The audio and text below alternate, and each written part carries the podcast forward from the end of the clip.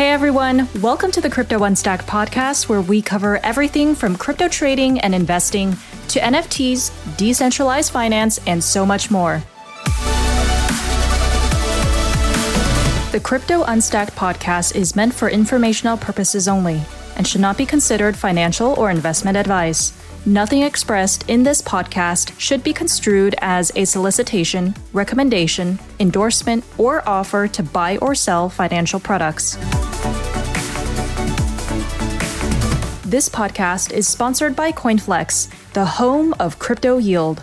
Whether you're passively managing money or taking an actively managed approach, you can earn and trade crypto easily on CoinFlex, which sees over $2 billion in daily trading volume. CoinFlex is committed to making crypto derivatives yield accessible to everyone, whether you are investing hundreds or thousands of dollars and more. With a newly launched automated market making product called AMM Plus, you can earn yield on crypto by providing liquidity into the futures markets. The AMM Plus is 10 times more capital efficient than other automated market makers and offers multiple collateral types so that you can earn more with less. Interested in learning more about CoinFlex and trying out the AMM Plus? Head over to coinflex.com slash AMM to get started and let the market work for you. Simon, welcome to Crypto Unstacked. It's so great to have you on the show with me. Thanks for having me, Leslie. Pleased to be here. Simon, I hear you have just come back from Lisbon, as have a lot of other crypto people over from ETH Lisbon. How was that event? What was the vibe like there in Portugal? Give me the download on that. I've never been to Portugal, and you know, I, you hear a lot of people heading down there lately with the the new tax rules and that sort of thing that they've introduced to incentivize people to go on down there. I think it's a really interesting country. You definitely get the sense, though, that you're really on the edge of Europe. You know, it feels a little bit like Greece in some ways. What I found most surprising is that it's actually really hard to get around. It's like this rabbit warren of like tiny streets and stuff. You're getting run over by cars all the time. Bicycles are just not possible because it's too steep. You know, so coming from Berlin where it's like absolutely flat and you can you know, the streets are super right. wide and everything else. It was a bit of a, a shock to the system, but cool city. And um, the event itself, I didn't go to ETH Lisbon, the hackathon.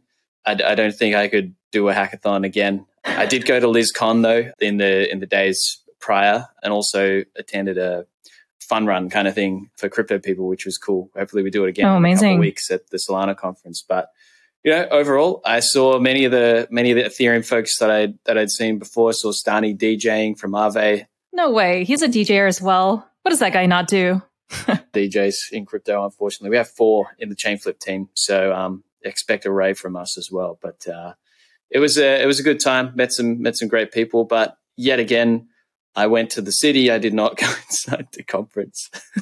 I, don't, I don't think I've actually been inside a conference for a long time. Yeah, no, that's so fun. I mean, what are people buzzing about right now, right? Each year, each season, there seems to be a theme that people go, everything's about yield farming. Now I think everything's about NFTs, but over at Portugal, what were people talking about? So there were two things. One which was really funny and one which is not that surprising. The not that surprising one was DAOs and, and social DAOs or DAOs in general, whatever you want to call them.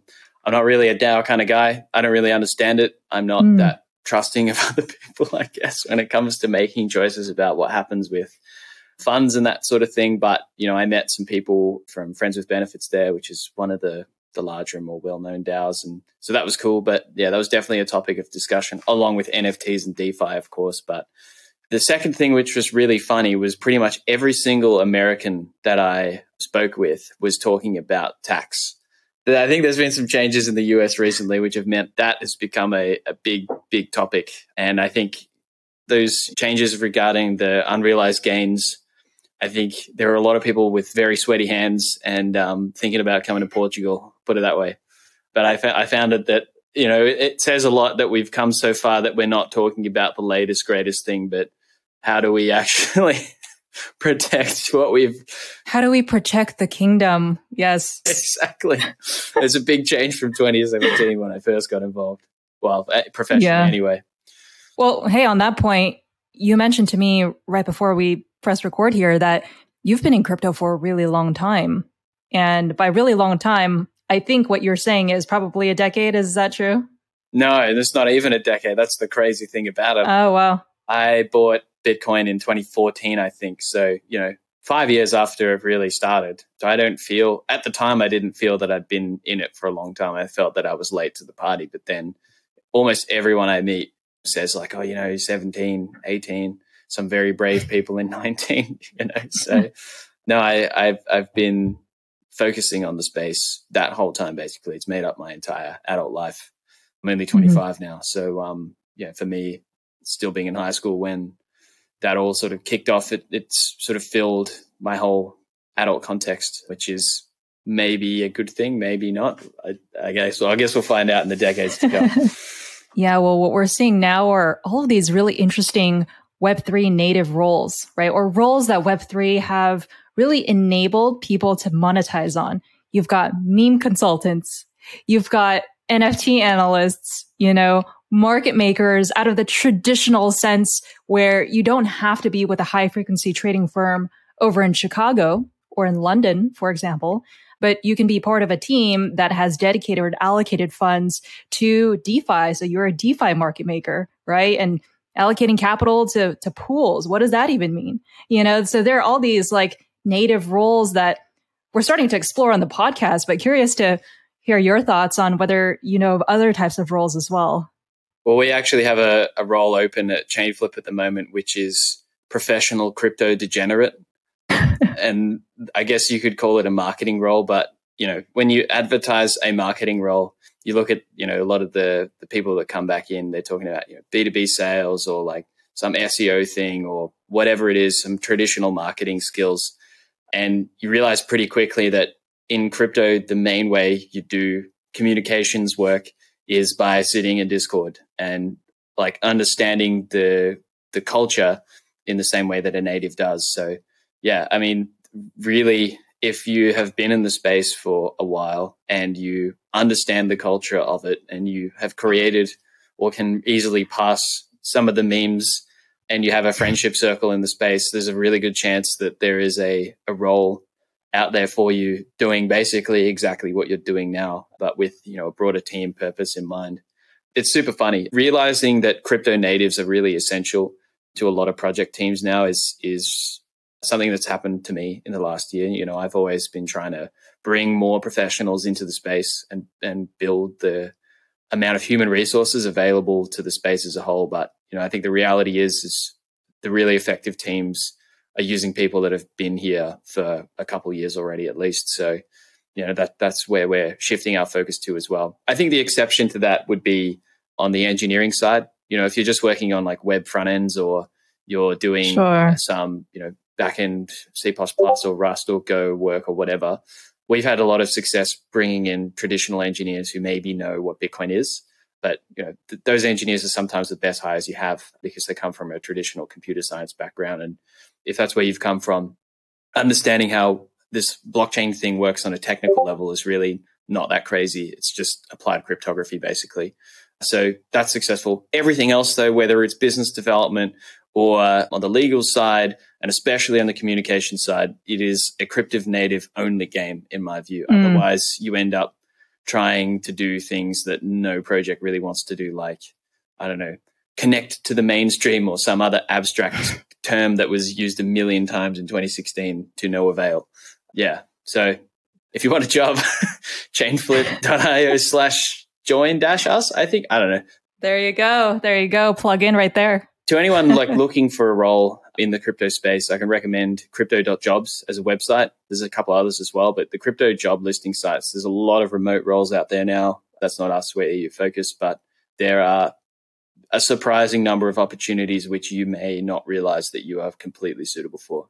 Whether mm-hmm. you're a mm-hmm. professional market maker or someone at a very high level in, in an institution, there are many opportunities to win a lottery ticket by working for a for a crypto project rather than an established organization. So I think for all part, all parties interested in that, it's definitely worth taking a look at. Couldn't have said it better myself. Well, one word that is also crypto native is the word crypto economics. And I know that that's something you're passionate about, a field that merges a lot of different disciplines, right?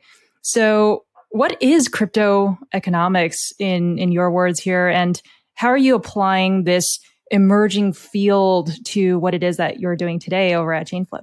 Well, I would say crypto economics is a made up word that describes token project people post rationalizing their decisions about the behavior of their token for the most part. but you know, I've I've written about it a fair bit. I've actually got a piece coming out pretty soon about the the detailed breakdown of of Chainflip's emission and incentive schedule. But I think crypto economics goes into more than managing token rewards because it's also talking about behavioral economics, what you want to see, and especially game theory. You know, what mm-hmm. what does security mean? To what extent does the token play a role in that? What what mitigating factors do you have to introduce to offset some risks that are presented to the network because of the decentralized nature of things? Yeah, so it, it can get really complex and it can get really, really hairy. But I, I, would say, generally speaking, token economics is, or crypto economics, no one can decide which is the correct term. I, I don't really care, is the art of balancing rewards and penalties through tokens to achieve the effects of a, of a protocol. That, that is broadly speaking mm, the game that's being played. I like that.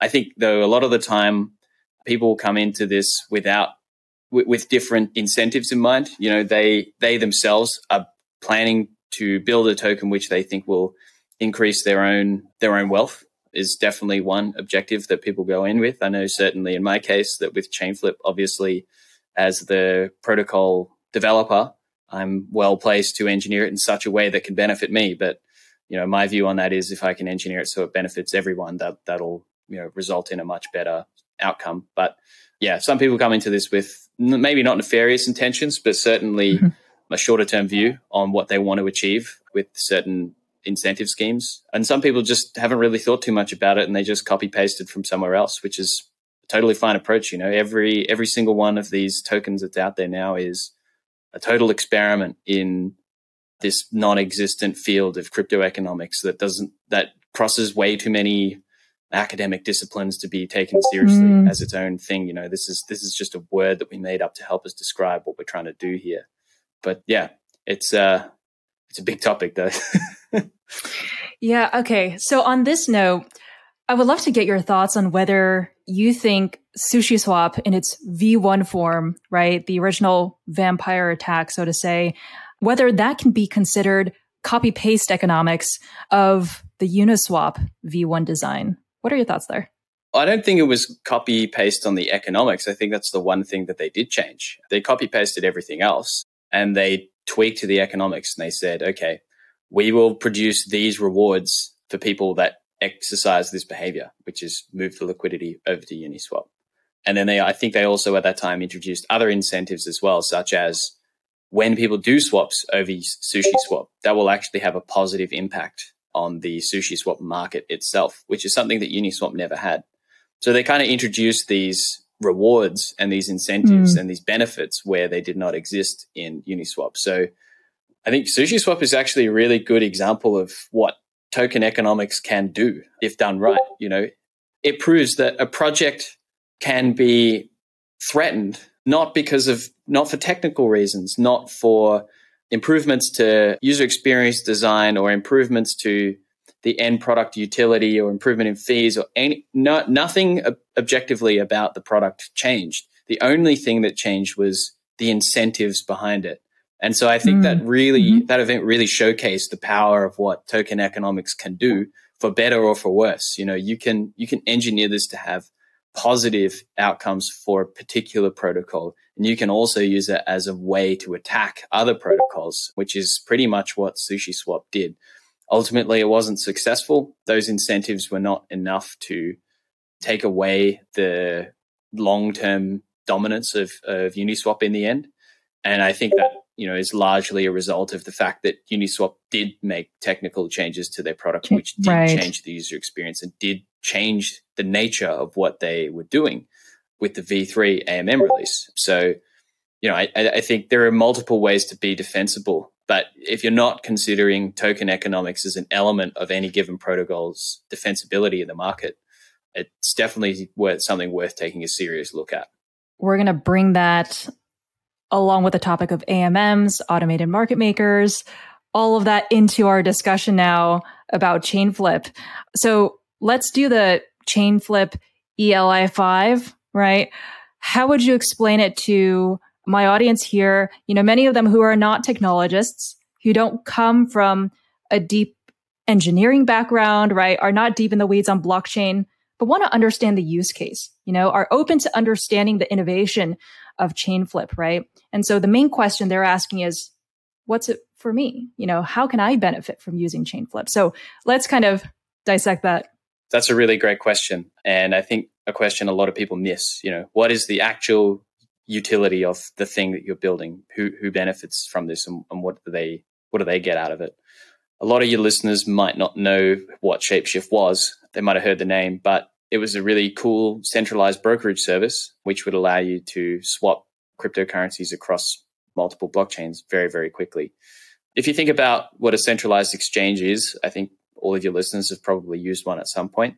A centralized exchange will allow you to deposit assets on one chain, and then you can do some trading on their platform. And then you click a withdraw button, and then coins appear on some other wallet on some other chain, right?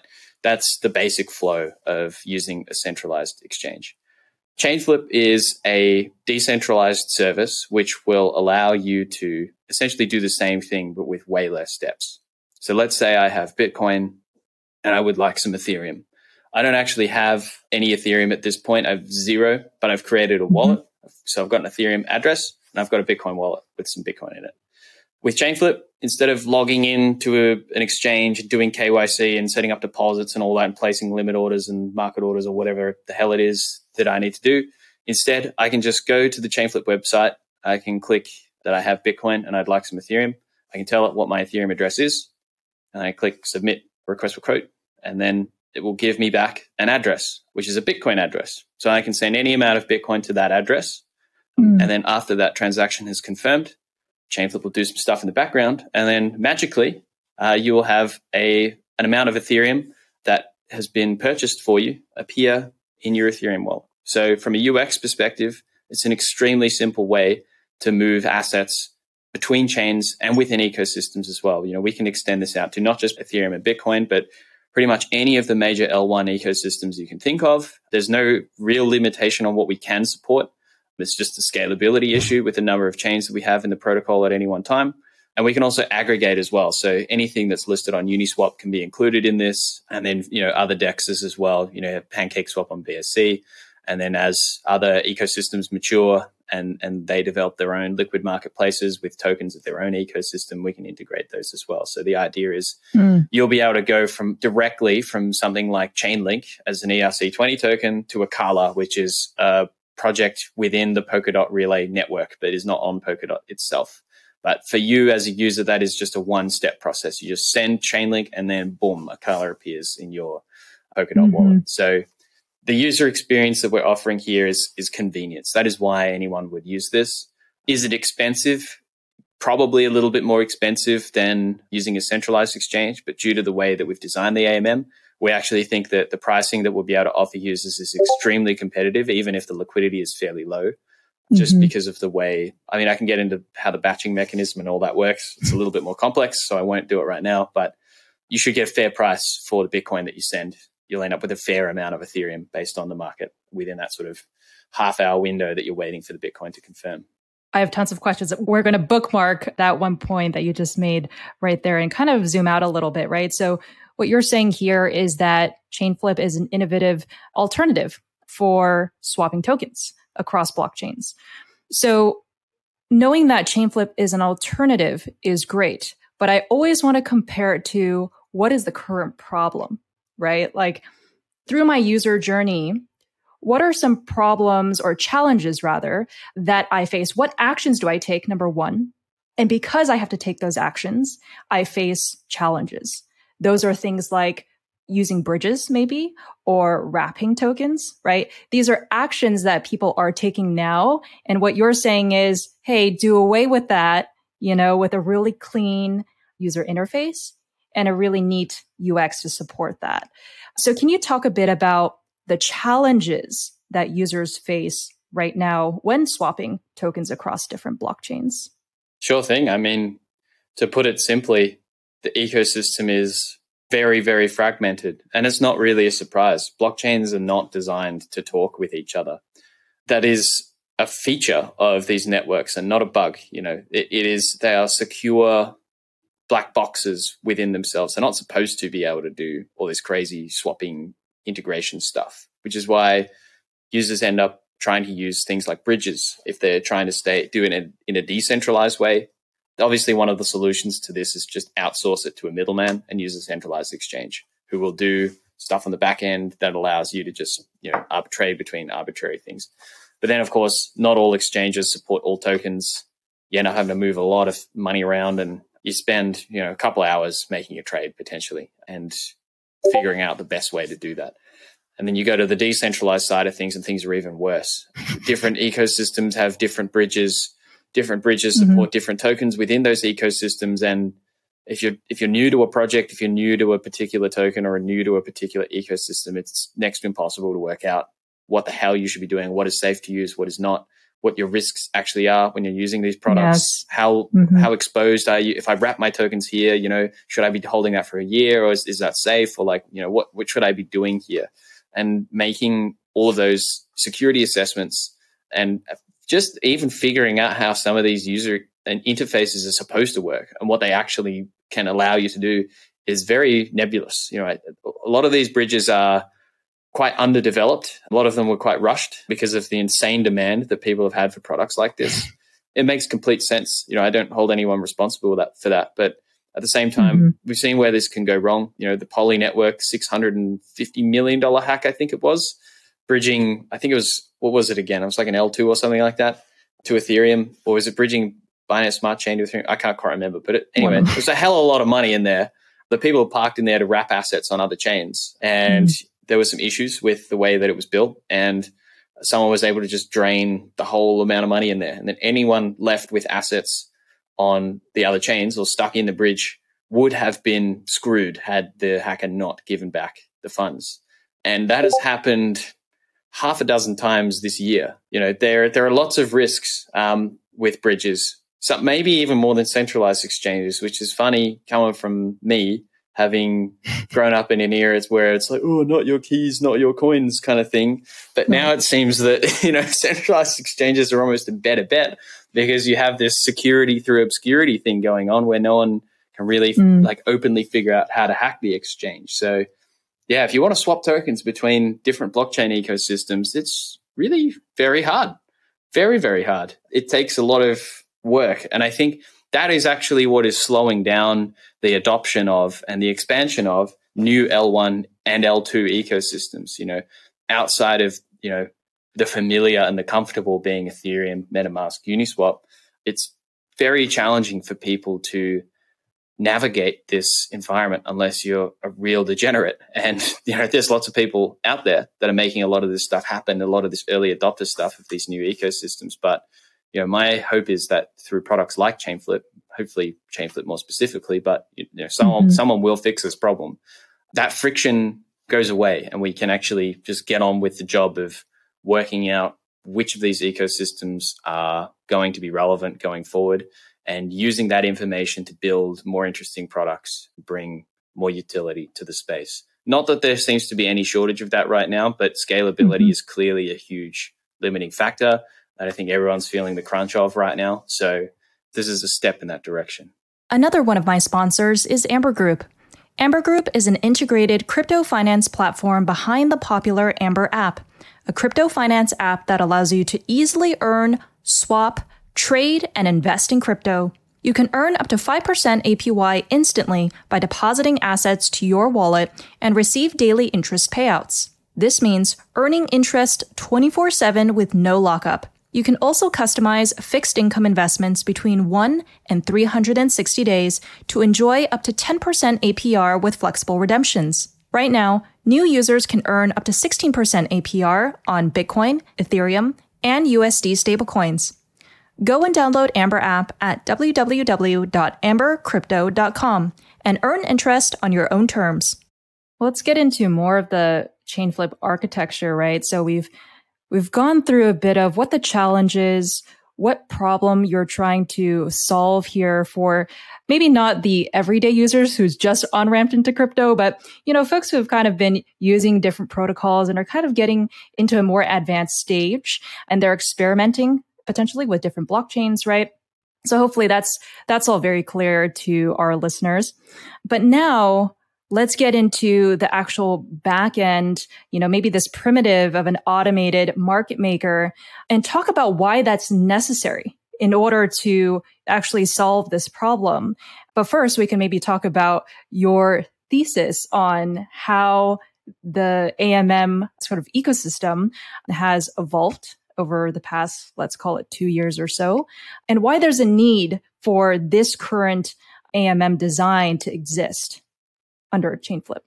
AMMs are very new in the grand scheme of things. You know, when crypto first started, we kind of knew how exchanges worked. We kind of knew how order books would work. That wasn't really a surprise to anyone. But, you know, Bancor, I think, first came up with the concept of an AMM in like 2015 or something, but it took ages to like make it happen. I think Uniswap can be rightfully credited for really bringing it to the fore. But even then, it took them like two years for anyone to really care about what it was. So you know, the, these things, it's taken a while for this to sort of get to where we are now, but it's evolved very, very quickly. Uh, since that initial spike of recognition last year in 2020, um, mm-hmm. when everyone just started using AMMs, I think people pretty quickly realized that this was a new way of doing trades. Is it a better way of, tra- of, of doing trading? I don't think so. I don't actually think an AMM is a better way to do a trade in an ideal world, but the reality is is that if we wanted to do trades on chain, we can't use an order book. It's just too heavy. There's too much data. This it, it moves too quickly. It's not built for the world that we occupy. So I guess the AMM is the solution to that problem. If you think about what a traditional order book has, you know, you probably have 10,000 orders in either direction and probably upwards of 100 updates a second, even on a small exchange for, for one order book. And then you have an order book for every single pair that you want to support. That's a lot of data you know that mm-hmm. and any any of the major exchanges would crush the data throughput of ethereum immediately. So if we wanted to do on-chain trading with an order book we would probably consume all of ethereum with just that. So it, it can't happen. It's not going to happen. That's why it never happened. That's why it won't happen. Instead this amm is a really nice way to sort of abstract away a lot of that really data heavy stuff with something more simple, you know, put some money in a bucket here, put some money in a bucket here, and we'll just spread it out across a curve. All right. And then we can use some maths to make that price calculation really, really efficient for anyone wanting to do a trade. And there's no limit orders, you know, it's just it's just market orders that market so orders, right.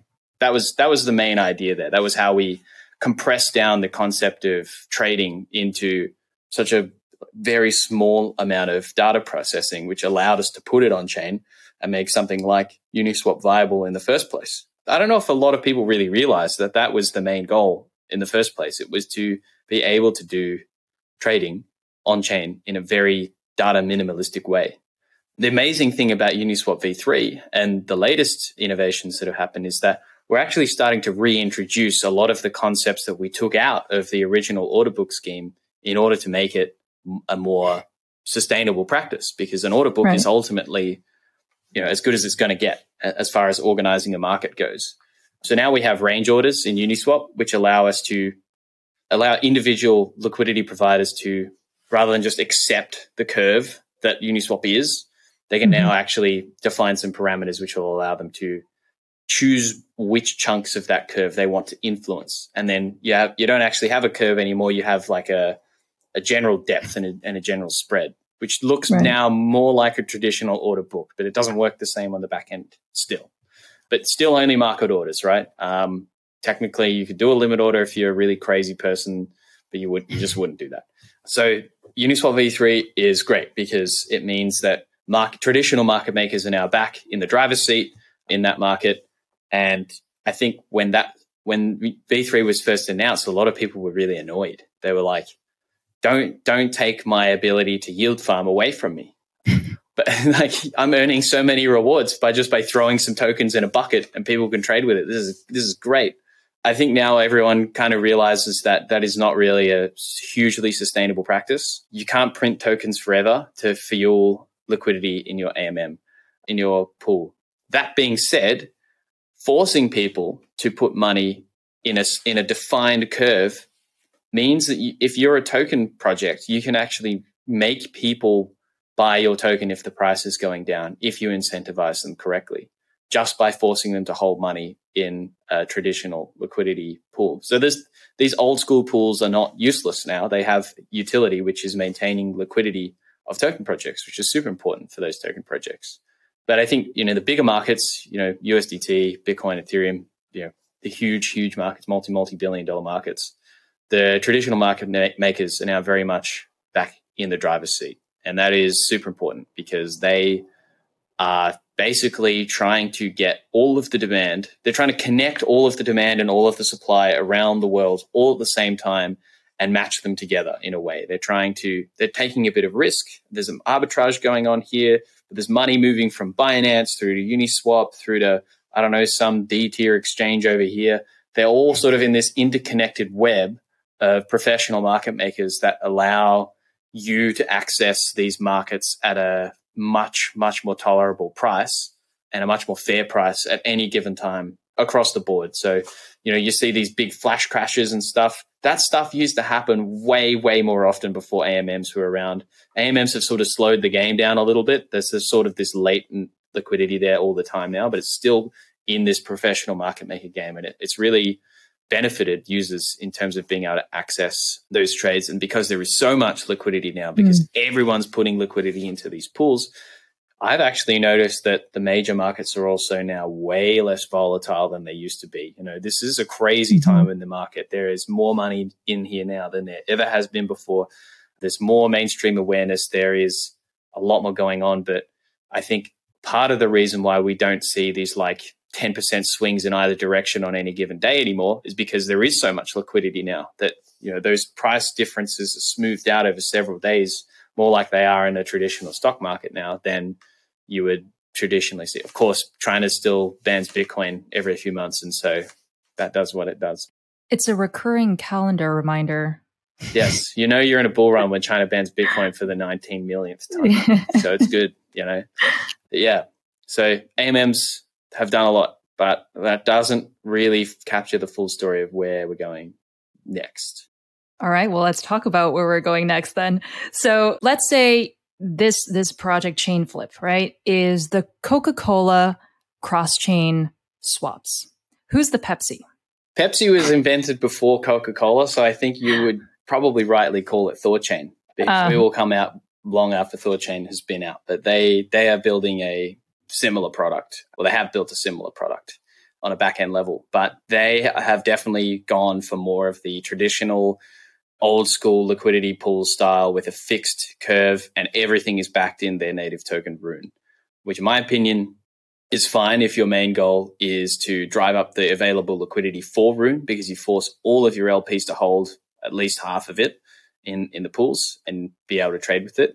So if you're a Rune holder, this is probably a good thing for you, at least in the near term.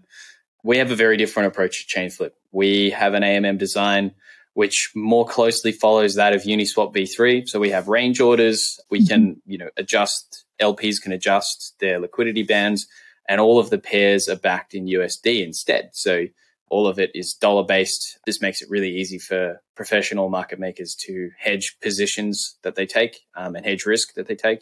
And it also means that, you know, you don't have to buy a whole bunch of flip tokens and throw them in a liquidity pool just to help users trade crypto. if they want to trade flip, they can do that. But our view is that, you know, from a liquidity perspective, it's way, way easier to attract market makers that don't require insane token incentives to stay in the pool if you are backing yourself in USDC. But on the AMM side, Chainflip is super wacky. We do things very differently to what you would normally expect. We have a situation where on Uniswap, you know, people were worried about people front running them.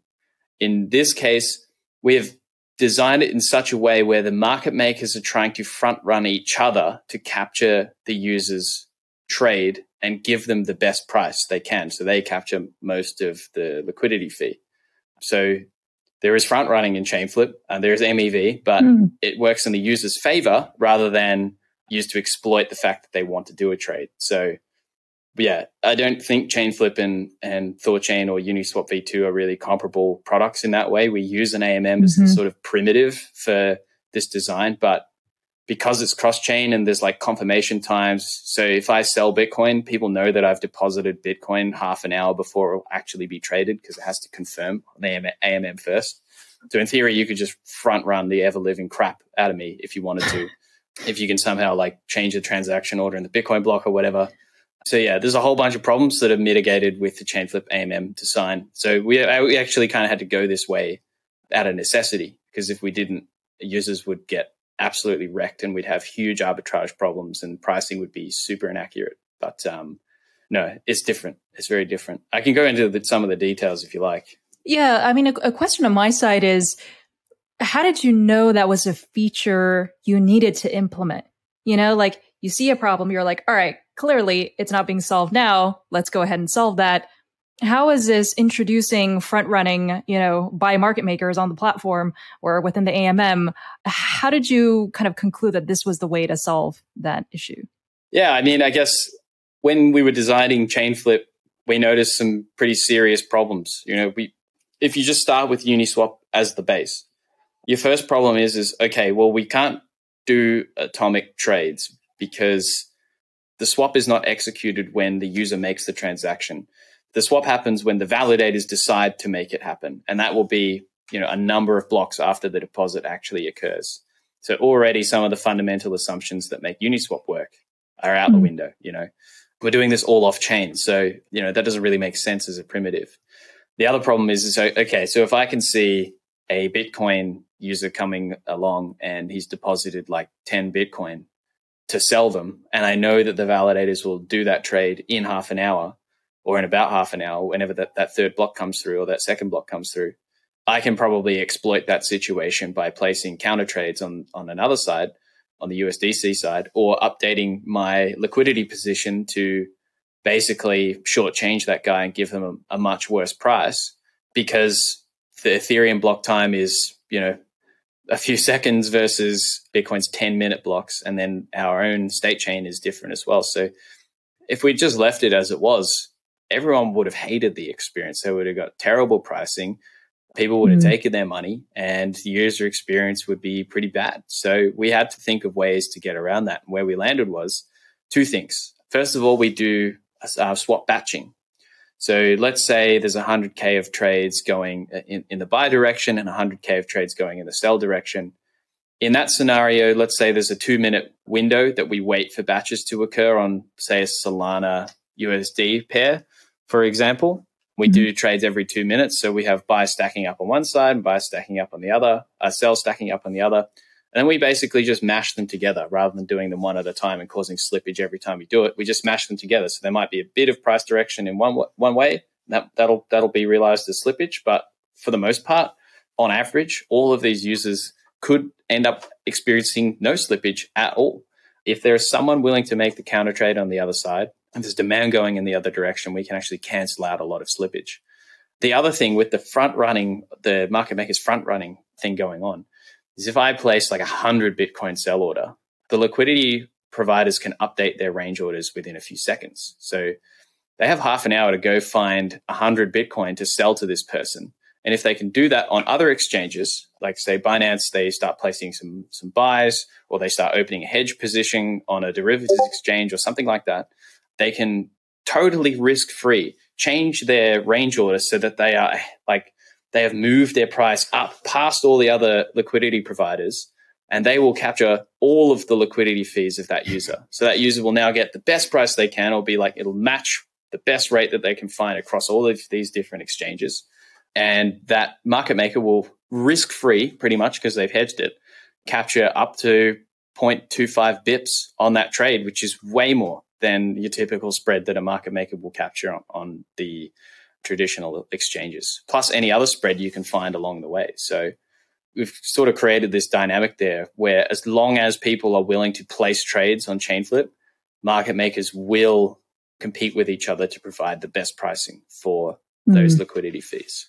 So that that's kind of the dynamic that we realized that would happen if we allowed for the updating of range orders. And we also, because it's off chain, we don't, we're not really limited in the same way that Uniswap is. We can actually allow people to have multiple range orders at the same time and update them through a simple API rather than through Ethereum transactions.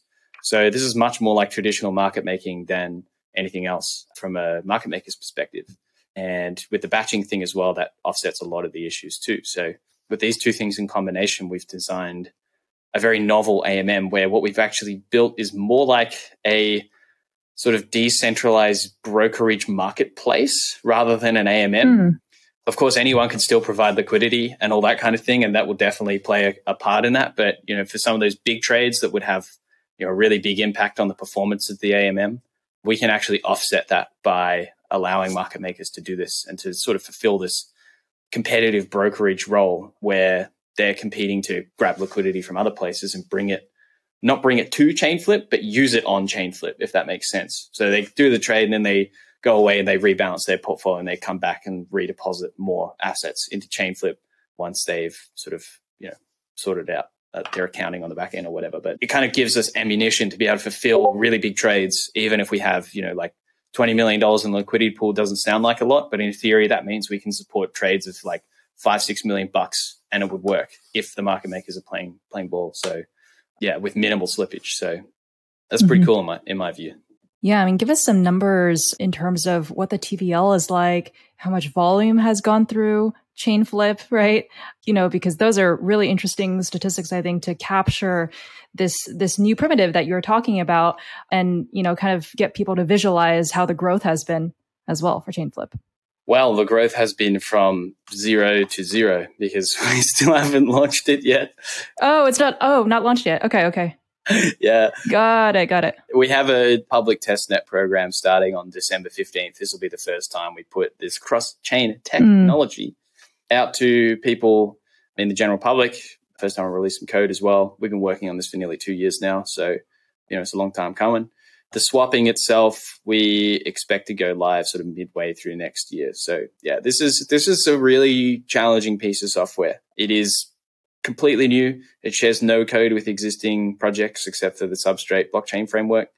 And there are tons of new ideas in here that have had to be implemented from scratch. So it has mm-hmm. it has mm-hmm. taken some time.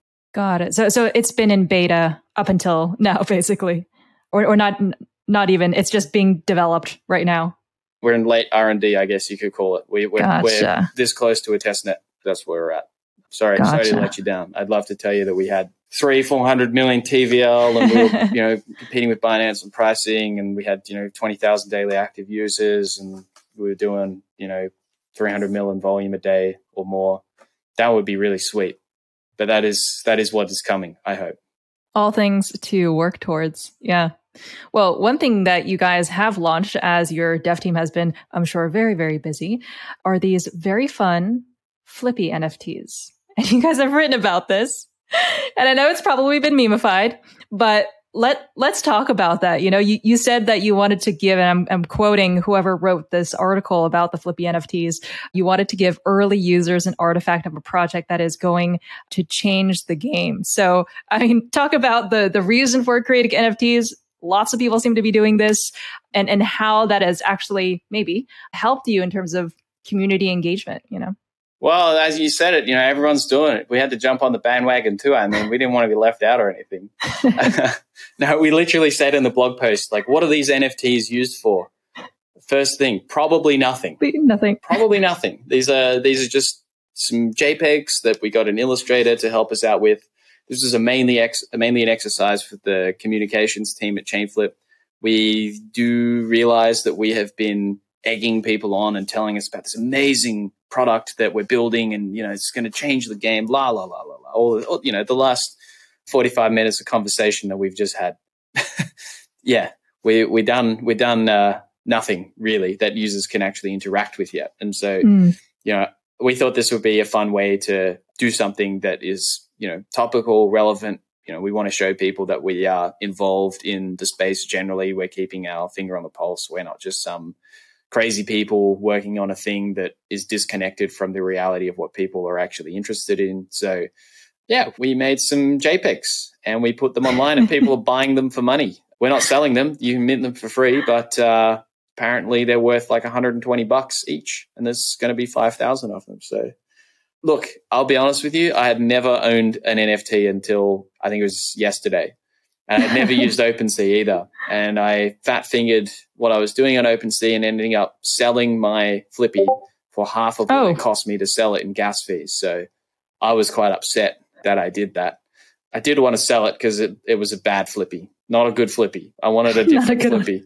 so, in terms of how it's gone for our community, it's been very successful, I would say. We gained about 2,000 Twitter followers, 20% increase, which is great. Our Discord numbers tripled, but I think, to be honest with you, quite a lot of that was probably bots before we put in some captcha stuff to sort of regulate the behavior of some particular people. So there's now 15,000 users in our Discord. I think probably about three or 4,000 of those are not real people, but you can definitely tell that this has had a huge impact on the community. But I, right. don't, know, I don't know if it's going to pay off. You know, we've just got a whole bunch of NFT people in our DeFi project, and I, I, I wonder when they're going to figure out that you know we actually don't really care about these NFTs that much. it's something fun and playful, you know. Yeah, Flippy Flippy was a, a bit of an internal meme that came about because uh, Hugo, our designer, said, "Wouldn't it be cool if we had a helper like from MS Office user interface who's called Clippy, and he is a paperclip." Yes. Oh, I remember that Word doc, Microsoft. Flippy is Clippy's son, bastard child, and he has 5,000 friends who look like him as well. So we have appropriated Microsoft's intellectual property um, we have to put our own logo on it, and then we have we did, but we didn't sell them. We didn't make any money doing this. In fact, we spent like seventy grand on gas fees doing this. So you're welcome, Microsoft. It's free advertising. Incredible. That's so much fun. I mean, that's what I love about the space. It's obviously there's the serious work that we all have to do to build our projects and protocols and, you know, make the ecosystem flourish. But, you know, there, there's also an, an air of playfulness that we kind of bring to this world of finance, right? Financial applications, which historically have just been, you know, people in suits and ties telling other people what to do and how to do it. And this is the status quo, right? Now we're kind of bring a new dimension and making, you know, finance fun and, you know, having people figure out ways to earn yield in a really interesting way, right? So on this note, all right, what is one thing that exists in crypto today as we're speaking, 2021, that you did not think for one second back in 2014 when you got in would exist?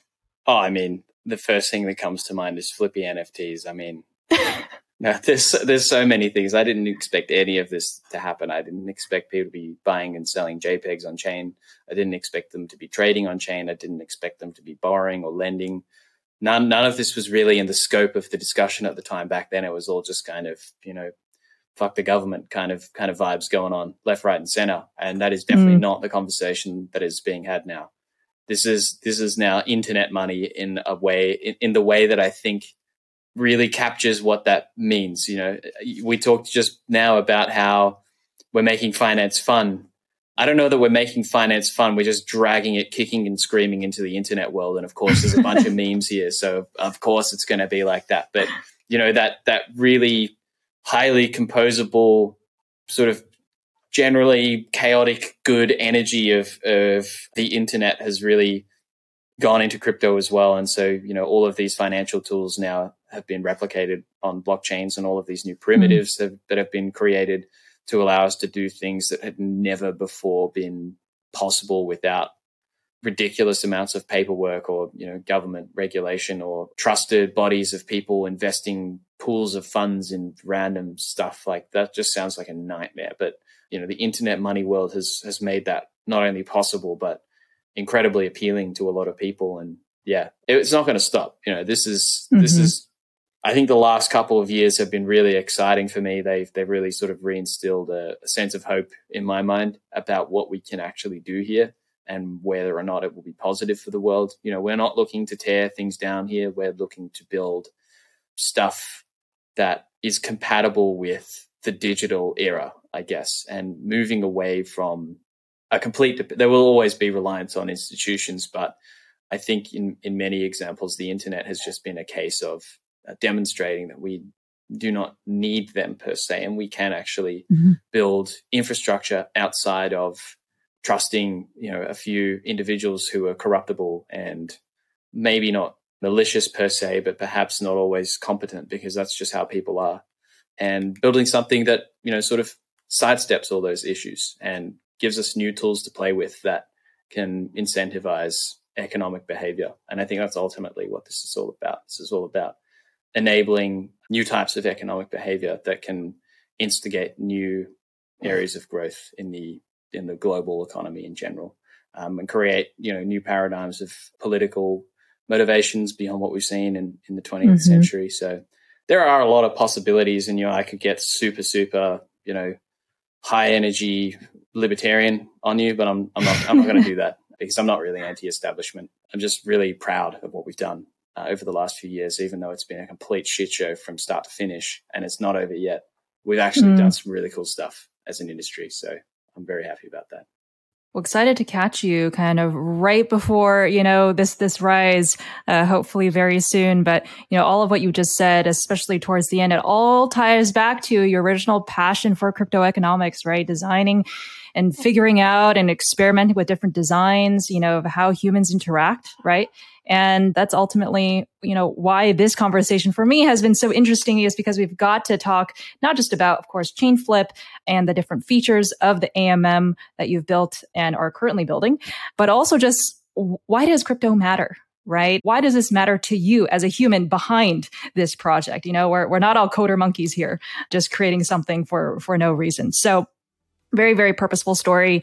Simon, thank you so much for coming on Crypto Unstacked. I know our audience will really enjoy this conversation. Look to uh, look look forward to having you back on the show, uh, you know, soon once this thing is actually launched.